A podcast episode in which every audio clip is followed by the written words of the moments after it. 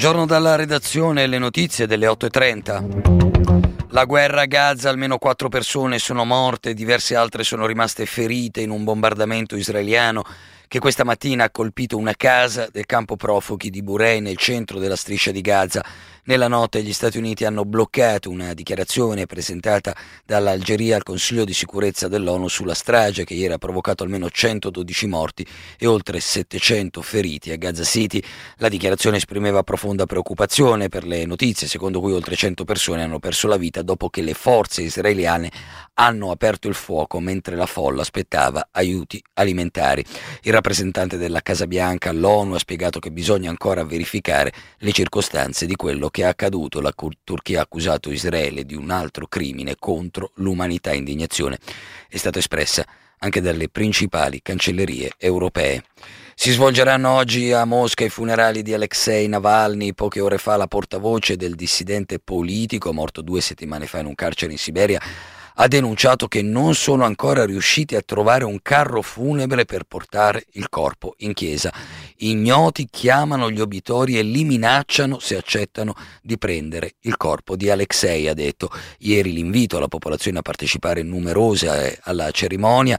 Non è ancora chiaro quante persone ci saranno, visto la dura repressione in corso in Russia contro gli oppositori di Putin.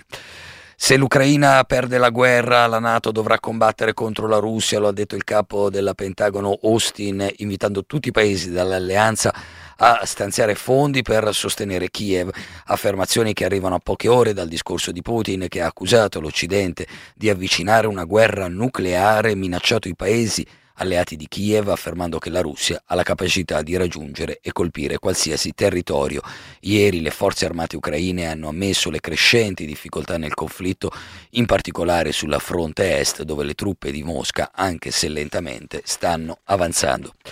Nel 2023 le emissioni di anidride carbonica sono aumentate dell'1,1%, circa 410 milioni di tonnellate di CO2 CO2 in più a dirlo è un rapporto dell'Agenzia internazionale dell'energia con questo aumento l'anno scorso si sono raggiunti dice l'agenzia dell'Oxet 37,4 miliardi di tonnellate totali segnando un nuovo record di emissioni in atmosfera. La tendenza tuttavia non sembra così negativa come l'anno precedente quando le emissioni di anidride carbonica erano aumentate ancora di più di circa 490 milioni di tonnellate.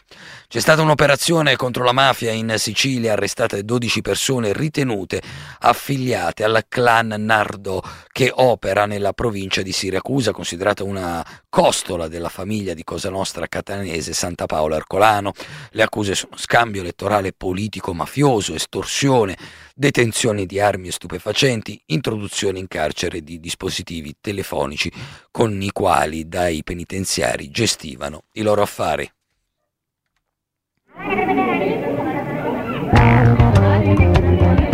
Sono le 8.35 minuti per il momento è tutto con le notizie, ci risentiamo alle 9.30, buona giornata e buon ascolto.